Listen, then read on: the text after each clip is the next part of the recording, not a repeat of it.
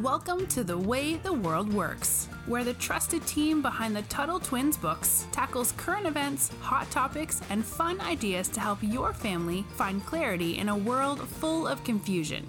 Hi, Ronnie. Hi, Brittany. So, today I want to talk about environmentalism, which I think for a lot of people in our space uh, actually kind of raises a bunch of red flags. Because for me personally, if. I meet someone and the first thing they tell me is like I'm an environmentalist, I just think, oh dear, here we go again. I'm gonna be I'm gonna be yelled at for using a straw. I'm gonna be yelled at for using my bag and i'm just like ugh i can't handle it. But one thing i think we do not so great of a job at in in our space is remembering that there is a place for protecting the environment without government force because i think so much we think of it as government force right? In in dc i can't get straws when i go out to eat and i don't love that. Oh yeah that's how it was in los angeles too it's silly. And the paper straws, you guys, I can't even tell you how much I dislike. They I disintegrate know. in your mouth like you're drinking. And by the end of it, you're like, where did my straw go? It's Someone melted. really needs to innovate and come up with like a better alternative disposable straw than paper. Well, so really this isn't one of the things we're going to talk about today, but I think a kid did. I tried to find the story. oh, so really? We'll, we'll get, yeah, but I couldn't find it. So maybe I'll. I like to, sometimes I like to give our listeners some homework assignments. So maybe I'll ask you guys to do that at the end of the show. But so so yeah, I think it's hard for us to remember that there is a place for this because so much so many times environmentalism gets lumped into like the social justice warriors and people that sometimes we don't agree with. So I want to talk about a little bit about environmentalism, but especially like what kids can do. But I want to start off by talking about something that's going on in the world today. And it's funny, this started maybe what a month or two ago, Ronnie, I think. And I was Googling, yeah. right? It was about a month or two ago. Yeah, I feel like, yeah, the past few weeks, something like that few yeah it's been i think it's been longer than a month Maybe but i googled it because i googled it and i was like oh there's no way this is still going on. I'm like oh it's just escalated. So what happened is right now in uh the netherlands i almost called it i always forget because it's like the dutch wait where do they live? In the netherlands dutch farmers have been protesting against their government um, and it's pretty egregious it's pretty outrageous i should say what what's happening so a lot of governments are trying to what they call, you know, reduce their carbon footprint, meaning they want to reduce pollution and they're they're trying to do their part, you know, to to help the world um, tackle, you know, protect the environment. The problem is what do governments do best? They do things by force. They don't know how to encourage good ideas. All they know how to do is to force. Mm-hmm. So when uh, the Dutch government decided they were going to reach these really lofty, as they call them, really high reaching goals. I think they were going to try to cut their carbon emissions by like 50% in the next couple years, but they're falling behind on their goal. So they're thinking to themselves, okay, how can we reach this goal in enough time? Oh, well, we'll look to the farmers and we'll tell the farmers that they have to, and get this, kill some of their livestock, their animals, and they have to stop using some of their fertilizer that we think is bad for the environment. Now, the cow thing is so outrageous that like I almost can't say it without laughing because the reason that what they want to get rid of cows is that cows emit gas. And yes, it is probably the gas you're thinking of and I realize that's silly, get your giggles out. but um that that is actually emitting eh, pollutants according to the government that we need to, you know, get rid of, but it's funny that that's the one they want to get rid of first. That's like baffling to me because of course, we need farms and we need farmers and we need animals to eat. And right now, with supply chain issues and you know economic problems, threatening a food supply to me, Ronnie, mm-hmm. doesn't sound like a great idea. so that's been crazy to watch. So their suggestion, not suggestion, their law was that basically they said, all right, farmers, you I think it was 30%. You have to kill 30% of your livestock. Well, they said get rid of it, but how do you think they're okay. going to get rid yeah. of it? They're you're going to have to kill them. So if you have 100 cows, Ronnie, that means that the the Dutch government is saying you have to kill 30 of them, which is just horrific. And if you have this fertilizer, you have to stop using it because we think that's bad for the environment. Well, this is crazy for a couple of reasons. I mean, one, you should never tell somebody what they can do.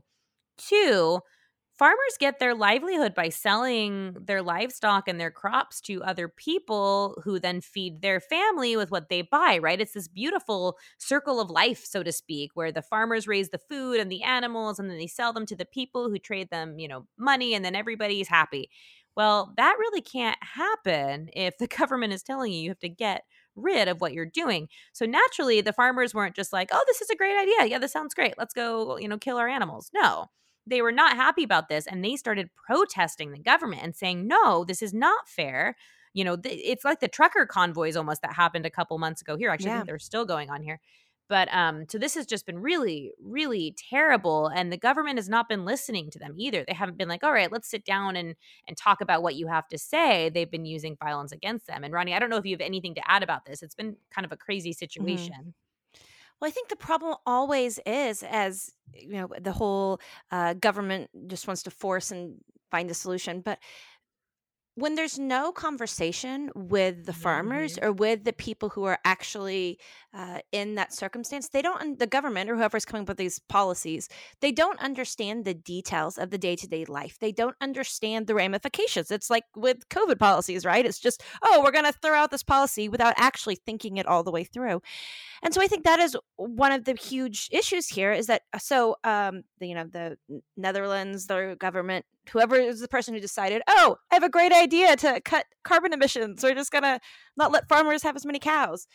They probably on the surface thought, oh, that's a great idea. But because they didn't actually talk to the, the farmers and think these things through and look at all the details of it, their policies are totally inefficient. I wish that there was more conversation going on. I wish that instead of telling the farmers what they have to do so that the farmers feel the need to then protest, that there was a hey, let's all sit down and understand how does it work on your farm? Um, i actually have so my sister and my brother-in-law they live in texas and they're cattle ranchers. So i've had a, a few years back i sat down and had a whole conversation because i didn't really understand how the beef industry worked. Uh, i didn't understand uh, you know how do you raise cattle? How where when do you take them to the processing plants? I didn't understand any of it. And it was a really enlightening conversation for me because I understood so many more of the details of the interplays of how it all worked. And it was such a great conversation. And so now, anytime I hear people talking about something like this, like the Dutch farmers, it makes me think about like uh, the, the families, uh, the farmers themselves, and it is not just as simple as oh kill off a third of your cows yes. stop using this fertilizer. There's so many more things that have to be changed. And so if lasting change wants to be made you know if they really want to cut carbon emissions you have to find a better way. And you know that's i guess that's too difficult right?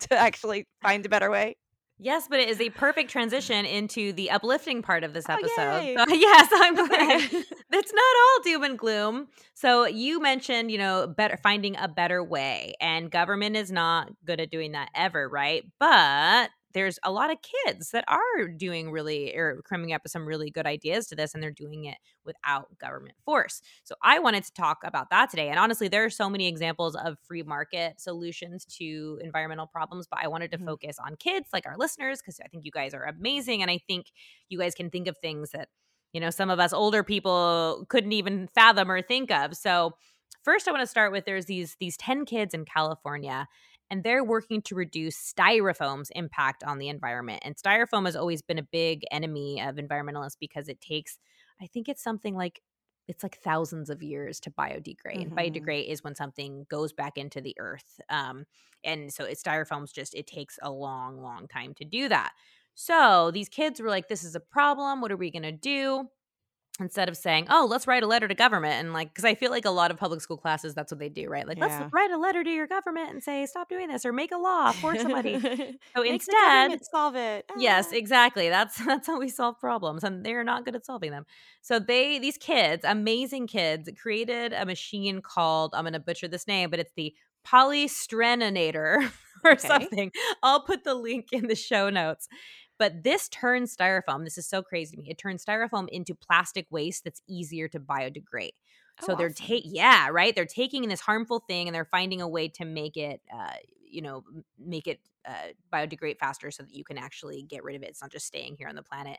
So their idea actually won them they became semifinalists in this it's called first lego league global innovation award mm-hmm. it's like a science fair but it's like a like a crazy advanced science fair. This this is like where kids go. Like when I did a science fair, I remember I was like, "What mouthwash works works the best?" and I like, I don't know. I like put eggs in different like things and try. I don't even know uh what the uh-huh. point is, but for some reason I got an A. I don't even know.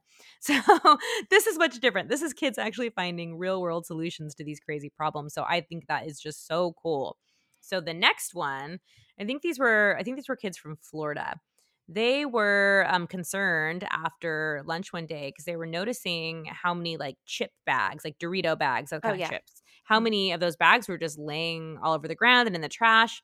And the thing that concerned these kids is they had at their school a trash can, a recycling bin, and a compost bin, which I thought was pretty oh, cool. Yeah, don't, you don't see that a lot. So compost, yeah. for anyone that doesn't know, compost is when you take all these different kinds of food and some waste. There's some waste that you can do it with, and you put it in like this really you put it in a pile or like a bucket and it's very smelly because when things biodegrade and break down it smells very bad but it doesn't have to always smell actually really? I have a compost bed it just depends on if you keep the balance of materials at a, the right level oh interesting yeah. yeah did not know that but this is really cool because the compost turns into fertilizer so how beautiful is it that all this like seeming garbage, you know, seemingly just garbage and waste can actually end up growing something. So I think the whole concept of compost is actually yeah. kind of beautiful little circle of life thing.